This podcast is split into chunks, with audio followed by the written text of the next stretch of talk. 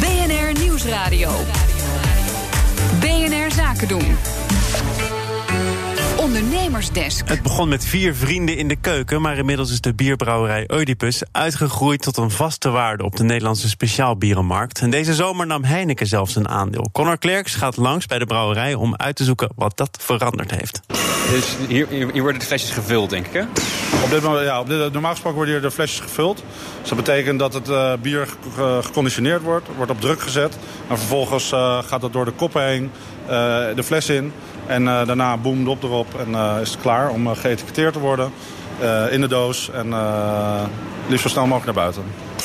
We maken echt van links naar rechts over het hele bierspectrum en smaakspectrum bier. Dus het is nooit echt één focus. Maar we zijn het afgelopen jaar wel begonnen met de studio. De studio is een plek waar wij eigenlijk alle nieuwe bieren bedenken. Een hoop experimenten doen. Dus op dit moment zijn we ook wel veel bezig met experimenteren. En dat is heel leuk. nieuwe dingen ontdekken, nieuwe dingen leren. En, ja, Hoe werkt dat? Um, ja, dat... dat Gooi je gewoon wat in het vat?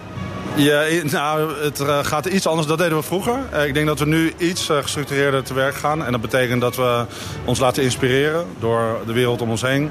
En dat we vanuit daar een concept bedenken. En aan die, een, dat vertalen in een recept. En bier van maken. Jullie hardloper is mannenliefde. Hè? Dat is al jaren een beetje toch wel een bekend biertje geworden in Nederland. Hoeveel produceren jullie daar op een, een maandbasis bijvoorbeeld? Uh, maandbasis, goh, dan moet ik even nadenken. We hebben, uh, dit, dit, jaar hebben we ongeveer uh, 250.000 liter mannenliefde verkocht.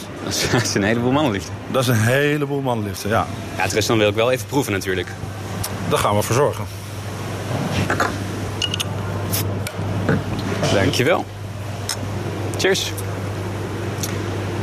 Ja, dat is toch wel een uh, klassiekertje eigenlijk op de speciaal biermarkt tegenwoordig, zou je bijna zeggen in Nederland, hè? Nou, misschien is dat wat te vroeg gezegd. Maar het is wel een bier waar we dus inderdaad al uh, wat langer mee lopen, mee bezig zijn. Uh, wat ook heel erg verbonden is aan de brouwerij. Um, waar we succes mee hebben gehad.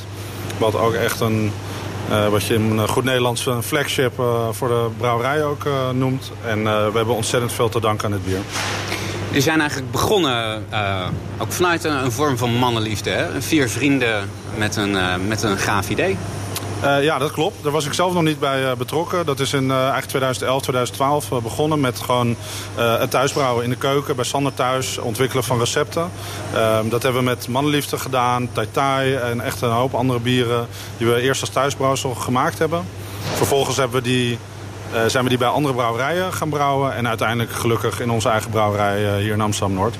Jij bent later aangetrokken als CEO. Was dat om een professionaliseringsslag te maken? Um, nou, het was een, uh, een artistiek gezelschap wat een uh, klein beetje zakelijkheid nodig had. En daar uh, kon ik ze gelukkig bij helpen. we zijn, in 2014 zijn we met elkaar gaan samenwerken. En dat is gewoon een heel vruchtbare, toffe samenwerking geworden. Waarbij eigenlijk langzaam iedereen ook door de groei van het bedrijf zijn rol begon te vinden. Um, Sander die langzaam hoofdbrouwer werd. Paul die langzaam de verkoop inging en internationaal. Et cetera, et cetera. En, dat, en dat, zo heeft iedereen zijn plek binnen het bedrijf langzaam gevonden. Nou, je bent er nu vijf jaar en uh, um, dat zakelijke dat heeft wel zijn vruchten afgeworpen. Want sinds juni heeft Heineken een aandeel in jullie. Wat heeft dat veranderd? Um, niet zoveel, behalve dat je gewoon wat, denk ik zelf nog wat ambitieuzer wordt. In de, in, en zelf misschien ook de lat weer wat hoger legt als het gaat over de kwaliteit van, van onze bieren. Als het gaat over consistentie natuurlijk ook. Als het gaat over um, ja, het uitbouwen van onze wereld. Um, ik merk dat het, uh, ja, dat het ons gewoon heel veel brengt eigenlijk. Is dat niet ergens een beetje gek? Want je begint natuurlijk zo'n zo'n eigen brouwerij... omdat je het heel anders wilt doen dan de merken zoals Heineken. Wat voor ons belangrijk is, is smaak. En uh, uh, ik vind dat wordt soms wel eens in de bierwereld vergeten. Uh, bier gaat echt over smaak. En smaakdiversiteit ook, wat ons betreft. Ehm, de stap die we nu kunnen maken met Heineken... die zorgt ervoor dat we eigenlijk gewoon nog meer ons kunnen concentreren... op het maken van nieuwe en vernieuwende bieren. En dat is ook voor ons gewoon een heel belangrijke reden geweest om die stap te zetten. Dat echt het, het experiment en de keuken, eigenlijk weer terug de keuken in, dat, dat, dat, dat, we daar gewoon veel meer tijd voor hebben. Omdat we ons ook niet druk hoeven te maken over een hoop dingen die normaal bij ondernemen komen kijken. Ik heb wel eens uh, nachten wakker gelegen van hoe we de lonen gaan betalen. En met een partner als Heineken achter je is dat gewoon veel rustiger, ben je in veel rustiger vaarwater beland. En dat uh, zorgt in ieder geval bij mij voor dat ik veel meer tijd uh, kan spenderen aan, aan creativiteit en aan vernieuwing en de toekomst. De echte belangrijke zaken. Dat lijkt me wel, ja.